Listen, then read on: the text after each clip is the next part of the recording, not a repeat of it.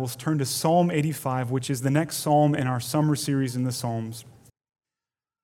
Psalm 85 is one of 11 psalms specifically attributed to the sons of Korah, this group of Levites who served in the sanctuary and helped lead worship and song, who also wrote music and wrote songs for corporate worship. Revival is their focus in Psalm 85. This psalm is a corporate prayer for God to revive and to restore his people. It was written during a time of godlessness and unfaithfulness, when, when these things were on the rise in the land, and there was much apathy and indifference towards God among God's people. Those who wrote this psalm were godly and faithful. They loved and they served the Lord their God. They saw what was going on in their nation and among the, the people of God, and they cried out to God to bring a change. This psalm then is a plea for God to reverse the spiritual trajectory of a nation, a cry for God to bring about a great change, a prayer in song for God to bring revival. Psalm 85. Lord, you are favorable to your land you restored the fortunes of Jacob. You forgave the iniquity of your people. You recovered all their sin. You withdrew all your wrath. You turned from your hot anger. Restore us again, O God of our salvation, and put away your indignation toward us. Will you be angry with us forever? Will you prolong your anger to all generations? Will you not revive us again, that your people may rejoice in you? Show us your steadfast love, O Lord, and grant us your salvation. Let me hear what God the Lord will speak. For he will speak peace to his people, to his saints, but let them not turn back to folly. Surely his salvation is near to those who fear him, that glory may dwell in our land. Steadfast love and faithfulness meet, righteousness and peace kiss each other. Faithfulness springs up from the ground, and righteousness looks down from the sky. Yes, the Lord will give what is good, and our land will yield its increase. Righteousness will go before him and make his footsteps a way. This is God's word for God's people. May we hear it, believe it, and obey it. You may be seated. And now let's go to Lord in prayer. You, God, are our great, loving, gracious, merciful God. You are always God. When we are in seasons of great harvest, of plenty, times of peace, and when we are in times of great difficulty, when there is famine and pandemic in the land, you are still God and you are our God let us not forget this glorious truth that you are God, and by your grace, we are your people. For it rings true always, and may it make its way into our hearts more and more during this season. Lord, I pray for those this morning who are weak in faith, maybe who have not been back to corporate worship in quite some time, maybe who have, Uh, who have made this pandemic a time of waywardness not to draw near to you, to reflect on their lives, and, and that this life will end. Instead, it has become a time to live for the things of this world, to fear man, not to fear God. I thank you if there are any among us this morning or who will watch this or who are watching this, that you have brought them to the church. You have brought your word to them if they're at home this morning. May they not linger in regret for long, but instead look to Jesus, the author and perfecter of their faith, who is quick to forgive and re- to restore, to remind and refresh, who is humble and kind, and who loves his people, for he died to win their souls back to you, our God.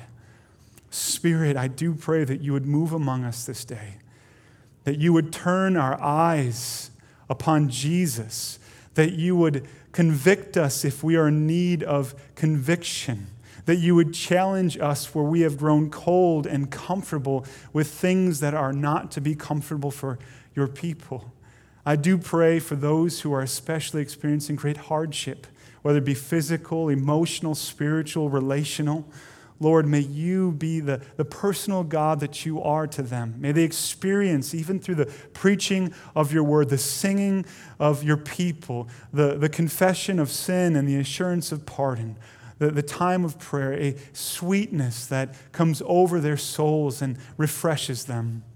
Lord, do what only you can do restore, revive, refresh, strengthen your church. Wake up the sleeping giant that is your church in this land for your glory and our joy, we pray. In Jesus' name, amen.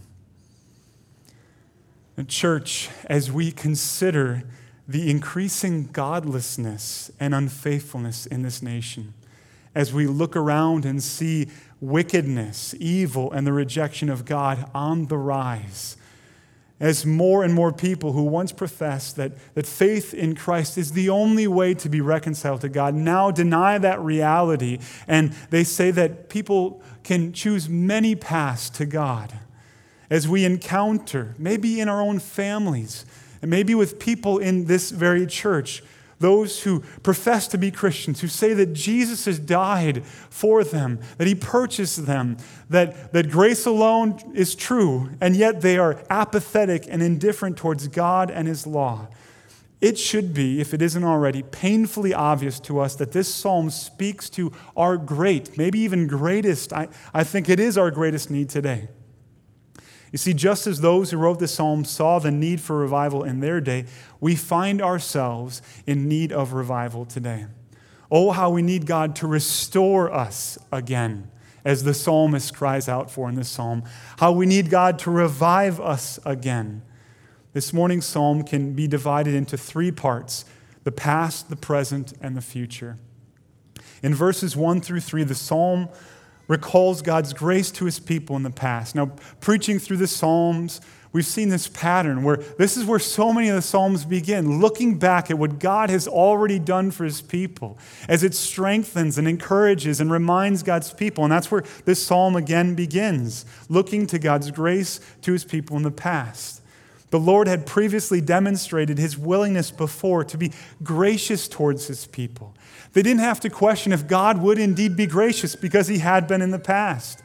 In the past, God had been favorable to the land that he had given them. He had restored them to the land. They had been in exile as a consequence of their wickedness. God had brought them in, into different countries where they were, they were ruled by foreign kings who did not worship God, and they experienced discipline of the Lord. And now his people had been returned, and, and their, their land was, was once, again, one, once again in their possession. God had forgiven their iniquity and covered their sin. He had withdrawn his wrath, his righteous wrath, and turned away his hot anger, that picture of God's anger being hot on his people. Then in verses 4 through 7, the psalmist begins to plea for God to bring revival in the present. The desire is for God to restore his people again, to put away his indignation toward them, to revive them so that they would rejoice in God again, afresh. Look at his grace and say, Praise God. They would have joy in their salvation. The desire is for God to demonstrate to his people his, his steadfast love. Yes, God always loves his people, but, but these psalmists, these sons of Korah, they, they long for the nation to experience a demonstration of God's love. They want God to grant them the salvation from the wickedness and apathy that they ex- experience all around them and to usher in this time of spiritual renewal and revival. Then in the last section, verses 8 through 13, the psalmist trusts God with the future. Though the plea is for revival in the present, those who trust in the Lord know that despite the godlessness and apathy around them, a day is coming, even if those who write this psalm don't see it in their own lifetime, when the Lord will again speak peace to his people. They know that God's salvation is, is always near to those who fear him that one day God's glory will truly and fully again dwell in the land as it had in the past.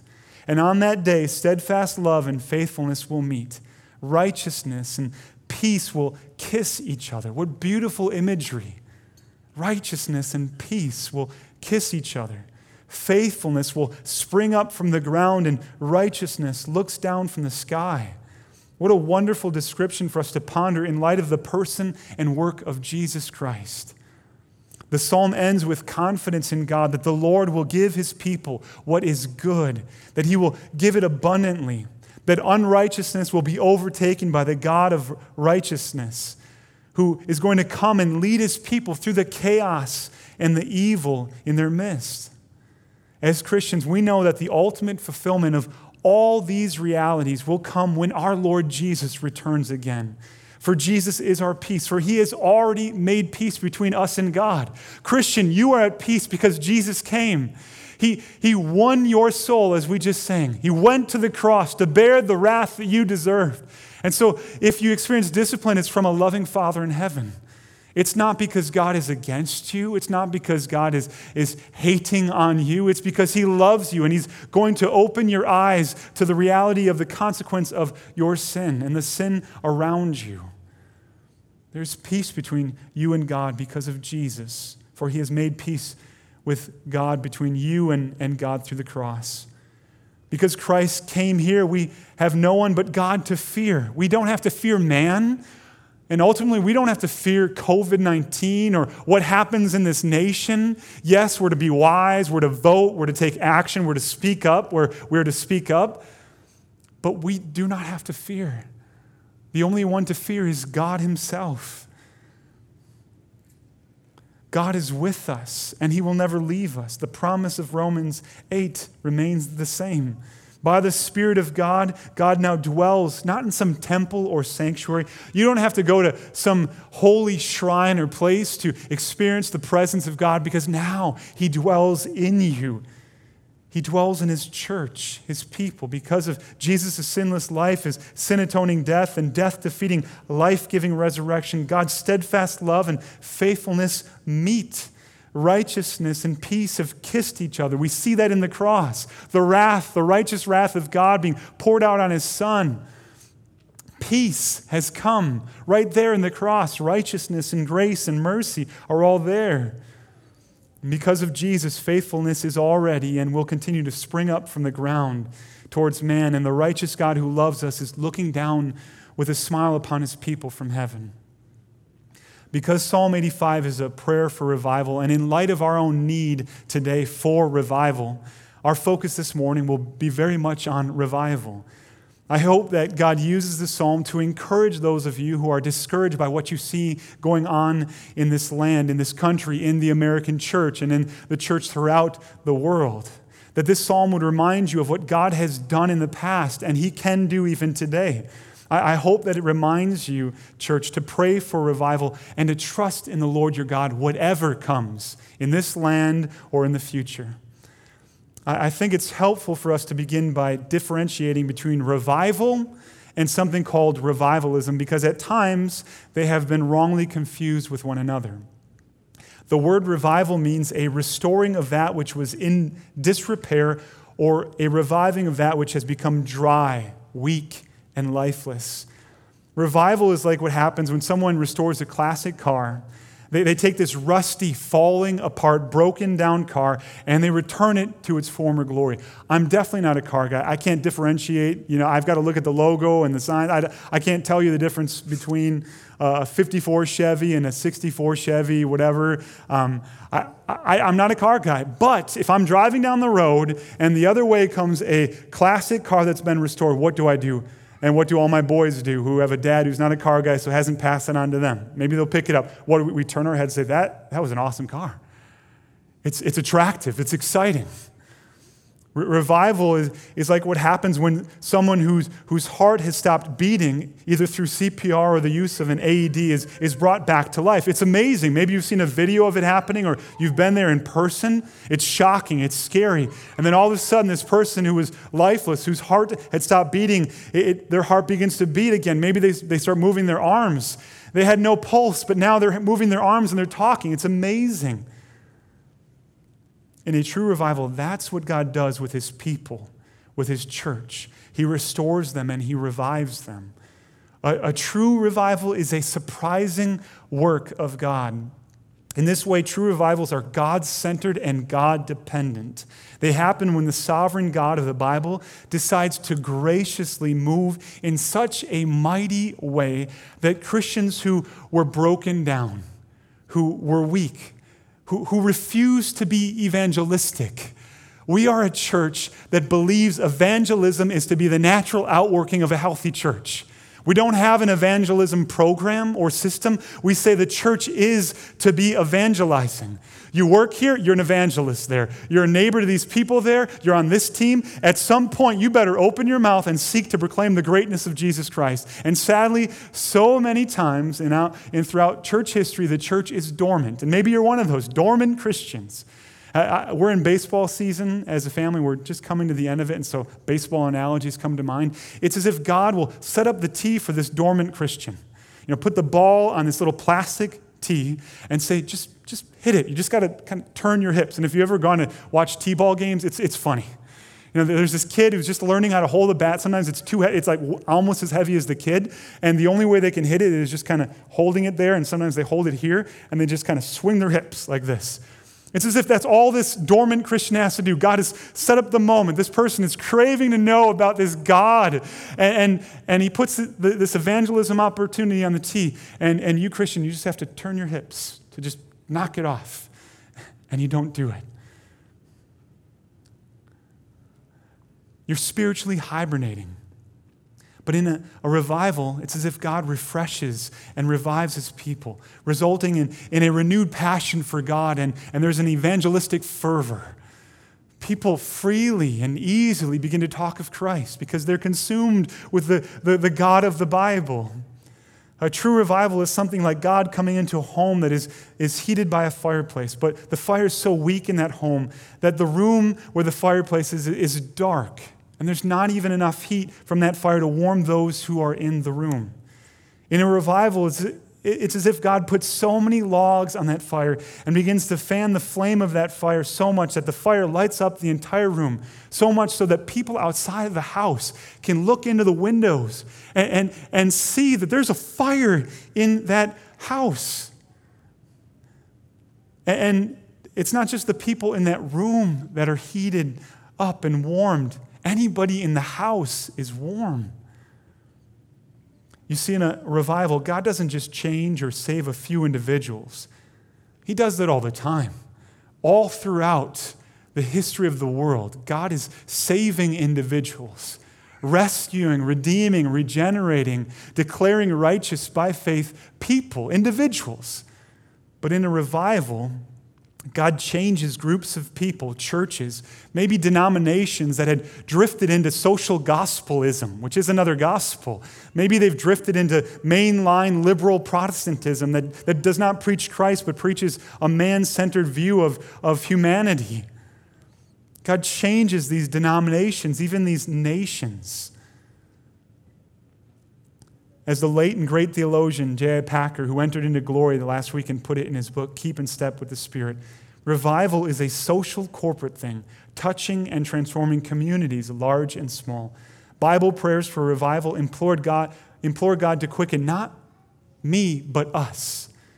And so that's what happens in a true revival. A movement of God that is a work of God changes families and churches and denominations and nations. If you're familiar with American or even pre American history and church history, that's what happened in the 1740s, 50s, and 60s in this nation. Now, I do not believe that this nation was started by all Christians, that all the founding fathers were Christians. I believe many of them were deists. That is, they believed that there was a God, but they did not reference the God of the Bible. That's partly why you don't see Jesus Christ mentioned in so many of our important documents because they be- believed in a benevolent God, but they did not name that God to be the God of the Bible. There were founding fathers who were Christians who believed the gospel and preached the gospel. And yet, you may not know this that before we became a nation, in the 40s and 50s of the 1700s, there was a great revival called the Great Awakening. And it is that revival that set the tone for and the direction for this country. And, and why I believe God blessed this country and why we've been blessed so much is because you can trace it back to that great awakening in the 1740s and 1750s. On the other hand, speaking of revival and revivalism, revivalism is a religious movement that is man centered and pragmatic. It relies on certain methods and formulas to manufacture a desired outcome. Revivalism is often marked by emotionalism. Individuals who may earnestly desire God to work, they work themselves and others into a frenzy. And so we're not one of those churches that will lock the sanctuary doors and, and those doors and say, uh, we're going to do some altar calls, and until everybody comes up to the altar and professes to, to trust in Christ or comes back to Jesus, we're not opening the doors and you have to stay here. That, that would be in the stream of revivalism. You know, we, we just play the same song over and over and we sing the same chorus over and over until we get really sweaty and we just pass out by exhaustion. We say, God must have met and moved in this place. We turn the heat up. It's warm in here already, but, but if we're one of those churches, we would turn the heat up and say, wow, you can feel the heat from the Lord. No, that's just, there's no air conditioning in the room and everybody's hot. That's revivalism. To return to the fire metaphor, revivalism is like watching a recorded video of a fire on your TV. Have you seen these? You can buy a DVD uh, or a Blu ray now, so it, will look even better if you get the Blu ray version and, and you can put it on and, and watch a fireplace. And, and that's supposed to, you know, set the mood or give you some ambiance or something like that. Like, wow, I have a fireplace. It's for those of us who don't yet have a fireplace, I guess. It's the, the, the imitation. Now, that might be interesting to look at, but a video of a fire won't provide the same light, and it cannot provide you with the heat of a real fire. It's not the real thing. If you've ever driven by a church that had on its sign, revival every Wednesday night, that church is likely in the stream of revivalism. Now, to be sure, God could decide in His grace and wisdom to bring about a true revival during that pre scheduled revival meeting, if He chose to.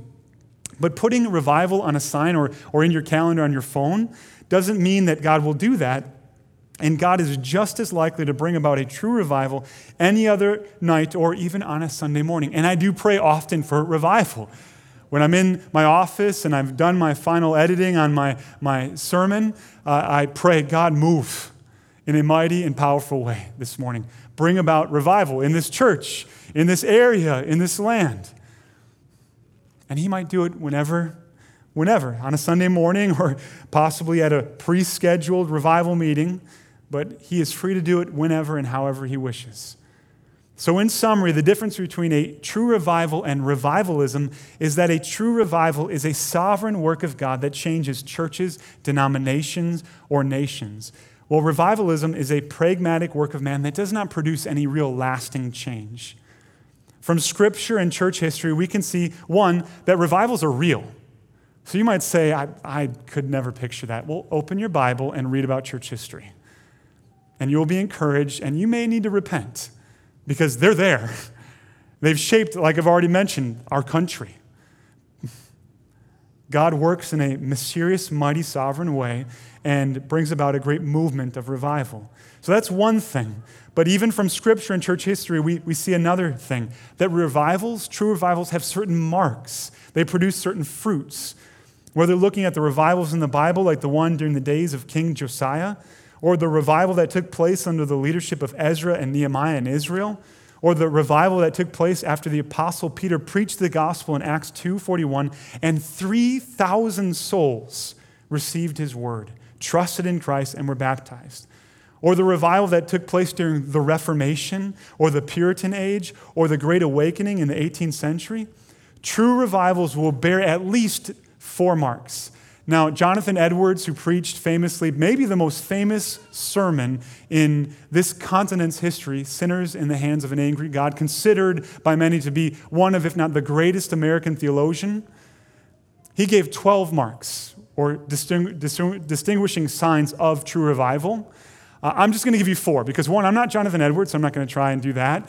Um, and I don't have as much time as Jonathan Edwards did. I think he preached hours, like hours long sermons. And, and so I'm going to give you four marks that are very much in the line uh, with what uh, Edwards uh, said were the 12 marks. And we will find these four marks mentioned d- directly or alluded to within this morning's psalm. First, in a revival, the Word of God is central. All true revivals come as a result of God's Word being read, taught, understood, and preached clearly, faithfully, and boldly. It's not by churches buying more laser shows and um, smoke machines and getting all that, that, that they can to entertain the world. You know our philosophy of ministry, or you should. What we win people with is what we win people to. So if we win them with the Bible, we win them with the gospel, we win them with Christ, we will keep them with Christ. But if we win them with laser shows and smoke machines and rock guitars and concerts, that's what they're going to want more of. In revivals, people are won with the word and the gospel and with Christ. In a true revival, there is a return to Scripture. People want to hear from God. Look at verse 8. Let me hear what God the Lord will speak. The psalmist wants to know what God says. The psalmist is not ultimately most interested in what the king or his countrymen have to say. He wants to hear from the only one who can save him and his people, the only one who can overcome the wickedness and spiritual apathy that is all around him. And so every true revival is marked by a return to the Bible, but not in some dry, rote way. There is, there's a renewed and, and greater desire to hear, to read, to understand God's word. People desire, they long to know what does God say.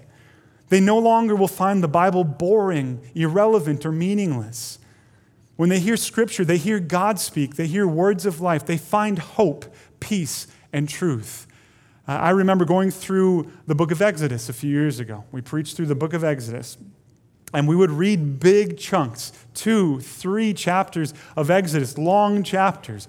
And maybe I need to repent of this, but, but I felt it. And I don't go with my emotions and say they're the ultimate reality. So, Lord, please forgive me if this is not the case. But I remember reading one, two, three chapters of Exodus, this exciting book that records the work of God to rescue his people from bondage and slavery, that points us to Christ and his great redeeming, slave setting free work in Jesus all the connections and the imagery, this beautiful book, and feeling, and at times looking up in between a verse and seeing people disinterested. Feeling as if I just, if I continue to read, and I did, that more and more people would just kind of roll into a spiritual slumber. But in times of revival, the opposite is the case. Preacher, keep on reading the Bible. Read it, read it. I want to hear more. What is Exodus 35? I know we read about that before. Let's read it again. I'll give you a few examples of what this looks like starting in Scripture. We see the Word of God as central in the great revival that took place in Israel under King Josiah. Now, Manasseh was Josiah's wicked father. Manasseh had led Israel into idolatry. He had adopted the religions of the pagan nations all around him. And he led the people of God who were in covenant with the one true God into worshiping false gods. But as a young boy, King Josiah sought after God. The Lord showed his mercy on the people of Israel by taking out, by, by removing Manasseh. And so Josiah was instituted as king at the age of eight, and he already loved the Lord and sought after God. At 16, as he had initiated restoration work on the temple, uh, they, they found the book of the law that was hidden in one of the walls of the temple. You see, one of the faithful priests saw the spiritual trajectory of the people going away from the Lord, and so he took the word of God and he hid it in the wall because he knew that at some point, when God would bring revival in the land, they would repair the temple and they would find the, the word of the Lord hidden there in the temple. And so the word of God was brought to Josiah, and he read it, and he grieved over what he saw and the sins of the people and his own sin. And so he called all the people together, and he read the book of the law to the people. Young Josiah reads the law, the word of God, to the people of God. And after that, Israel entered into, they renewed the covenant that God had made with his people. God's word initiated and brought about the change in that nation at that time. The word of God was also central in the revival that took place under the leadership of Ezra and Nehemiah. In Nehemiah 8 1 through 3, we're told that all the people gathered as one man into the square before the water gate. And they told Ezra the scribe to bring the book of the law of Moses that the Lord had commanded Israel. So Ezra the priest brought the law before the assembly, both men and women, and all who could understand what they heard, on the first day of the seventh month. And he read from it facing the square before the water gate from early morning until midday. Ezra gets up from early morning until midday, and he reads the scriptures in the presence of the men and the women and those who could understand. And the ears of all the people were attentive to the book of a law. They didn't groan because Ezra kept on reading, oh, oh, another chapter. They were attentive. Give me more of God's word, Ezra. The people asked for the Bible to be read to them. And it was read to them from morning until midday, and they were attentive. They didn't fall asleep. They weren't bored. They weren't looking forward to what was next, to something better. They wanted to hear from God who speaks to us through his word.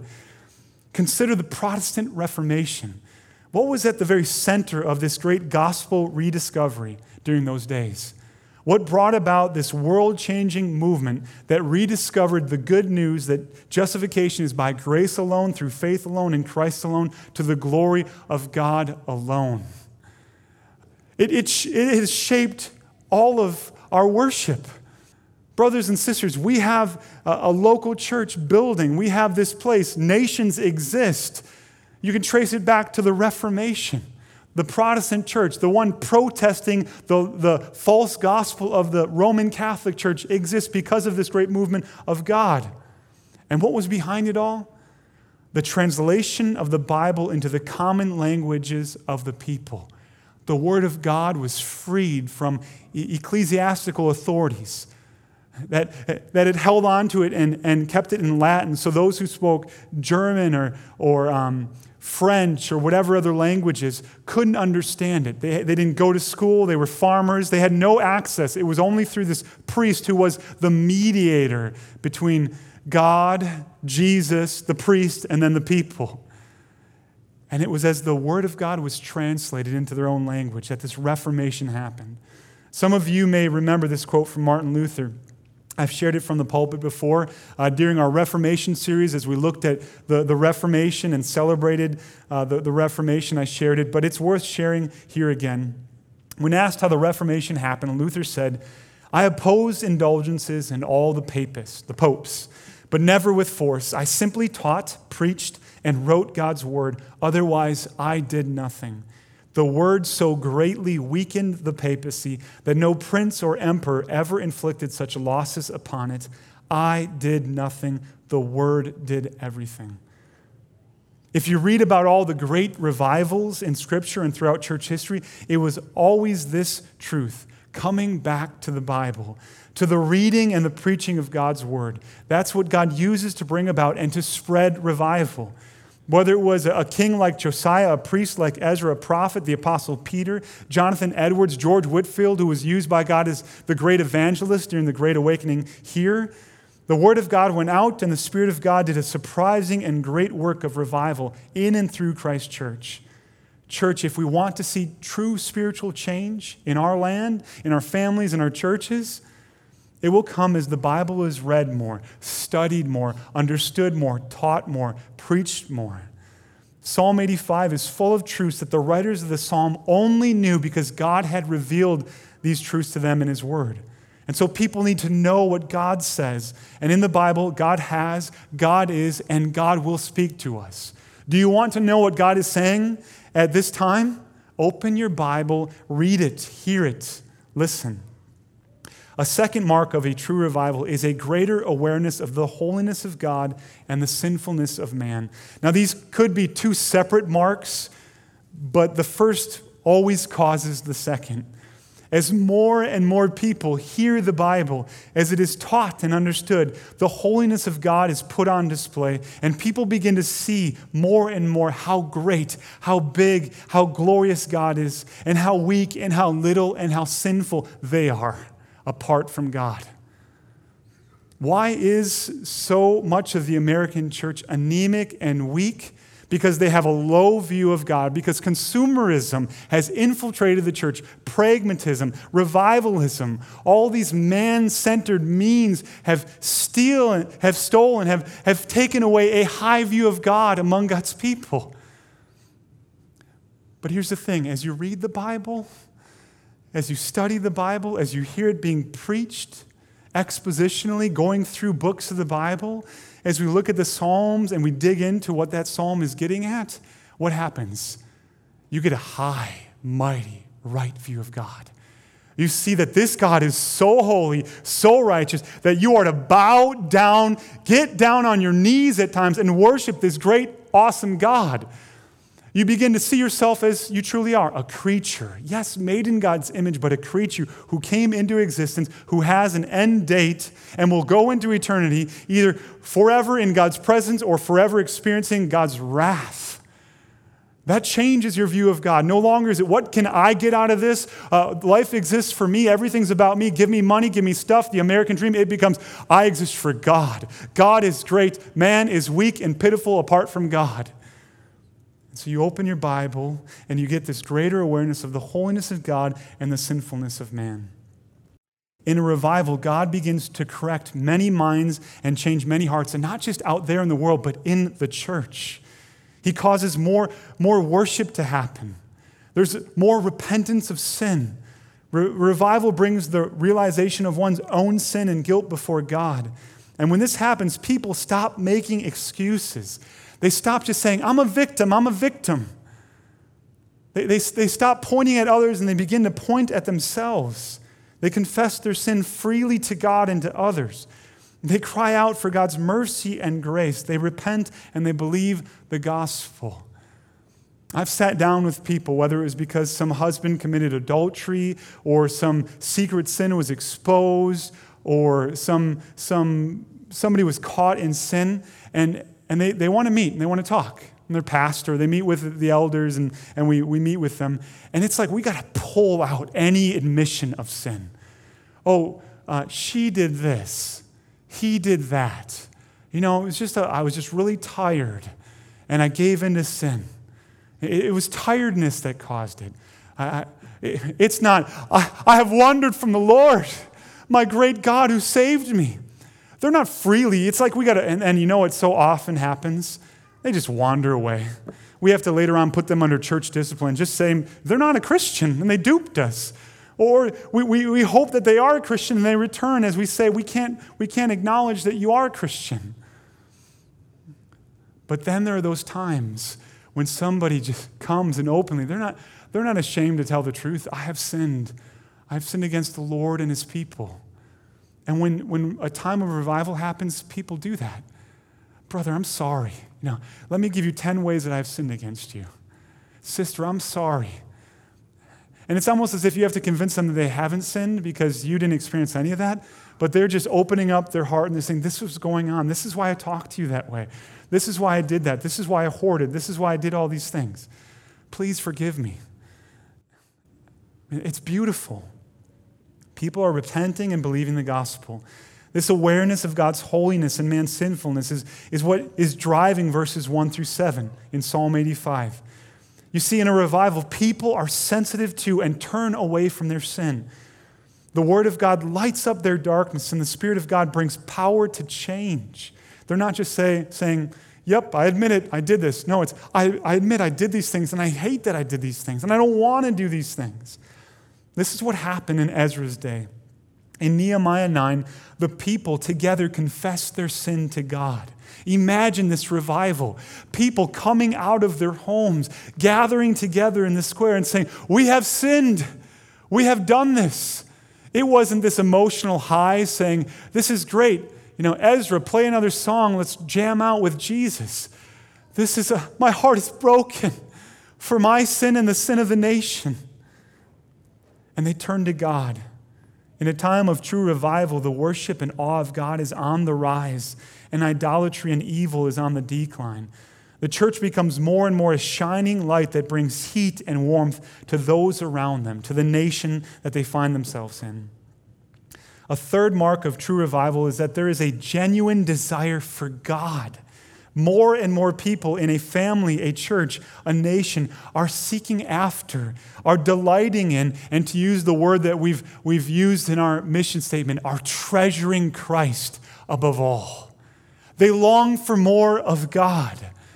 Now, if you know uh, American church history and you know uh, different movements that have happened in, in recent history, you've lived long enough, you're familiar with something called the moral majority. It was this movement where, where Christians, along with conservative uh, groups within politics, joined together, and there was a movement, and, and, and some really good things happened. And one of the rally cries that came out of that is get back to the Bible, get back to the Bible. Amen, amen. But here's the thing we don't want to just get back to the Bible, we want to get back to the Bible and believe what the Bible says and do what the Bible calls us to do. Which is one reason why, after I read the scriptures, I say, may we hear it, believe it, and obey it. It's not just returning to the Bible for Bible returning sake. It's let's get back to the Bible, believing what it says about God and us, and doing what God is calling us to do, delighting in Him. The great preacher Martyn Lloyd-Jones said that the inevitable and constant preliminary to revival has always been a thirst for God. We return to the Bible because we want God. He goes on to say, a living thirst for a knowledge of the living God and a longing and a burning desire to see him acting, manifesting himself and his power, rising and scattering his enemies. Now, it is tempting for us to just give in to fear in this season, to complain about you know, the, the different terrible, wicked movements that we see cropping up within this country, whether it's Marxism or communism or theological liberalism, and to just say, ah, oh, and give up. But you know what we end up sounding like? Just like the world the conservative non Christian who agrees with all of the, the policies that we agree with but has no hope in God. But those who are longing for God are, are to live lives that are holy and are full of joy in God because that will attract these people who are longing. They're afraid too. Now, some of the most prideful, they won't admit it. I, have I've had the conversations. Oh, yeah, you know, they pretend like everything's fine, like they're strong. And then, you know, COVID 19 stuff comes up, or the rioting comes up, and some of these, these really wicked and evil political movements and groups come, come to the conversation. And then there's just like, oh, man, I'm afraid. And if we fall into fear and we act just like them, we will lose out on the opportunity to bring our joy to them. Joy is attractive. Joy in God is beautiful. And the people who are not trusting in Christ are looking for joy. And they may find it temporarily in some political movement. They may temporarily find peace in going out and buying a few guns, but that will fade.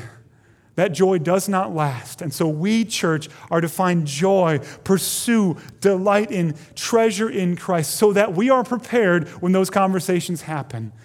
And I do need to repent because at times I have not been prepared. I've just kind of, oh, you know, agreed where I can agree and shake, shaking my head where I couldn't agree. Oh, man. Church, this is a prime opportunity for gospel ministry. And there is also this, this reality in church history and in Scripture. It is so often in times of great spiritual lethargicness and apathy that God brings about that great revival. It could just be that we are on the cusp. And I'm not trying to just get you excited and make you feel good. I, am I'm, I'm trying to increase your hope that this could be the case and your desire for these things and your involvement in these things, that we could be on, a, on the cusp of a true great revival in this nation. Because I do believe, according to Scripture, it's getting worse and wicked and evil more and more in this land. But in True Revival, Steven Lawson writes The word is not only taught and heard anew, but it is also received and kept. Suddenly, there is an overwhelming desire to apply the scripture to one's own life, putting it into practice with a new resolve. Revival always brings about this effect. It is a time of renewed commitment to return to the scripture in order to obey it. And where does it start? It starts with the people of God, those who already believe it, who already desire to obey it. It starts within the church, this great revival.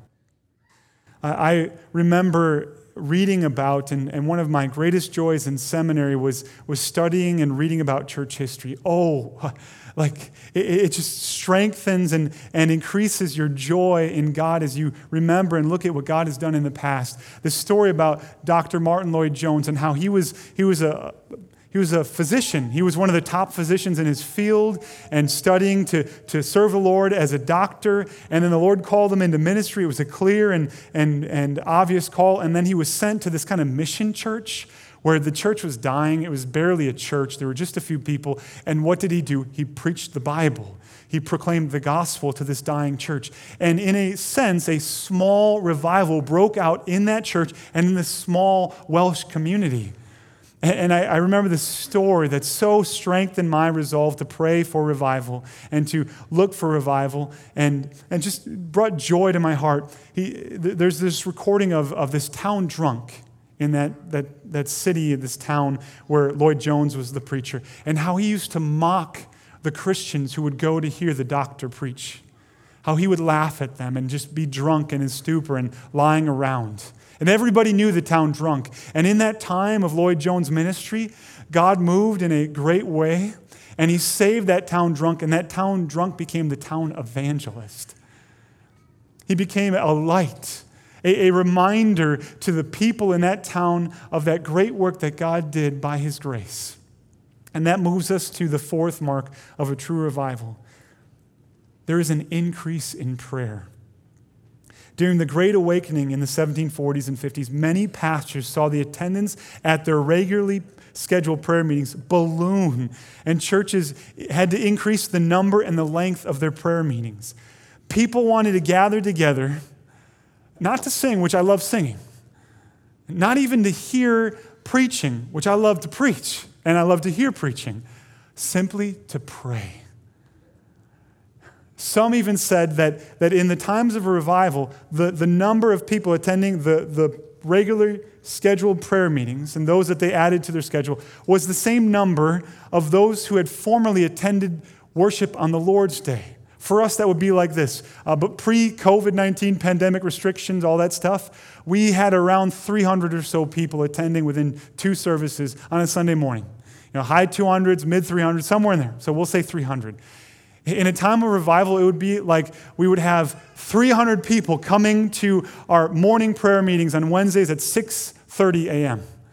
And then 600 people coming to worship on the Lord's Day. That was the experience for some of these local church ministers in a time of revival. Wow. People just wanted to pray. You see, in a true revival, more and more people pray, and they pray more and more. It's not manufactured. It's not that they're being forced to pray before they eat or they just merely pray before they go to bed. It's that the Spirit of God moves in such a way through the people of God that people want to hear from God through His Word. And after they hear from God through His Word, they begin to pray to God in prayer.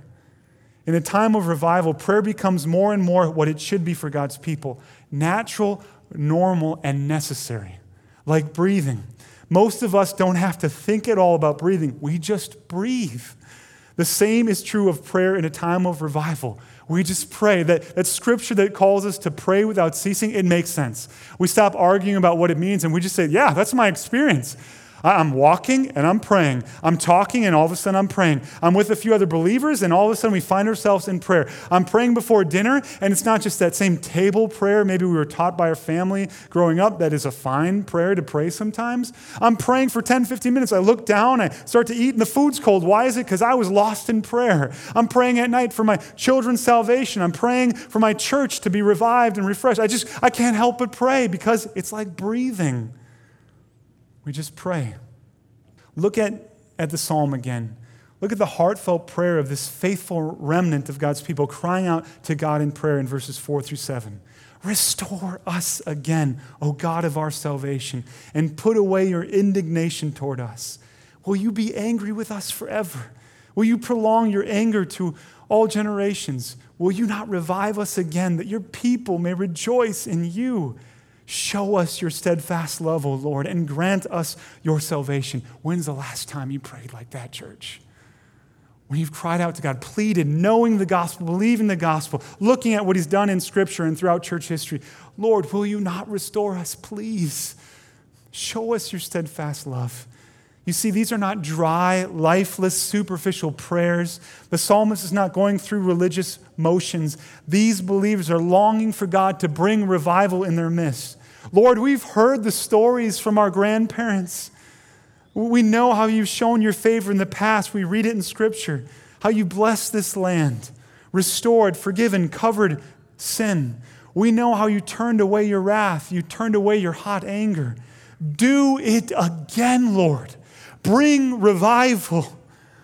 This is another reminder of why it's so helpful for us to, to know biblical and church history, because it so encourages us to, to remember God's acts of grace in the past past when we face personal, church wide, or national crisis and trials, whether they be pandemics or riots or racism or political chaos or secularism.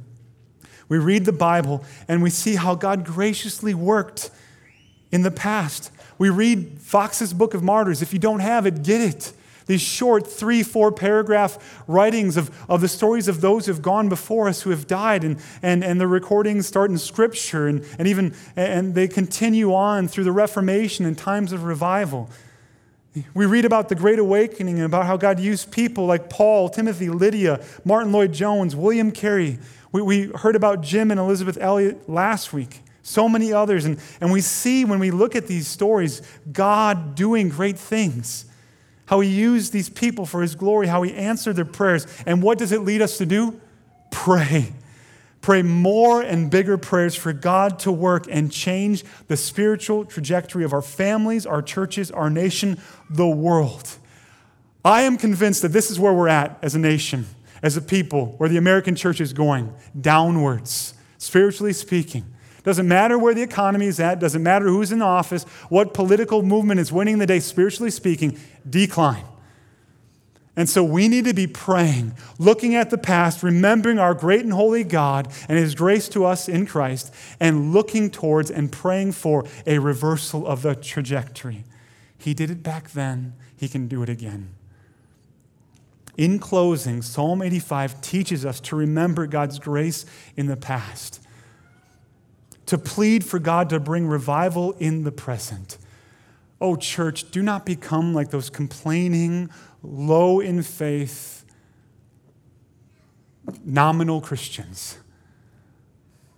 Your God sent his son, and his son died on the cross and was risen from the dead. So, no matter where this country goes, and remember, every other nation and empire has fallen. If the Lord tarries, I do believe that this nation and empire will fall too. And so do not put your hope in this country. Put your hope in Christ. May you and we and the church in America be a bright beacon of light, bringing warmth to the souls who are craving for hope and looking for joy. Plead for revival and remember to trust God with our future. As I said earlier, true revival is a work of God. We can't fake it. We can't, we can't uh, do the right things to, to, to muster it up. But there are things to be done. And so I'll end this morning by asking you to join me in praying for this very thing that God would do what only God can do, that He would bring true revival in this land. Let's pray. O sovereign, great, mighty, gracious God, how we long for revival.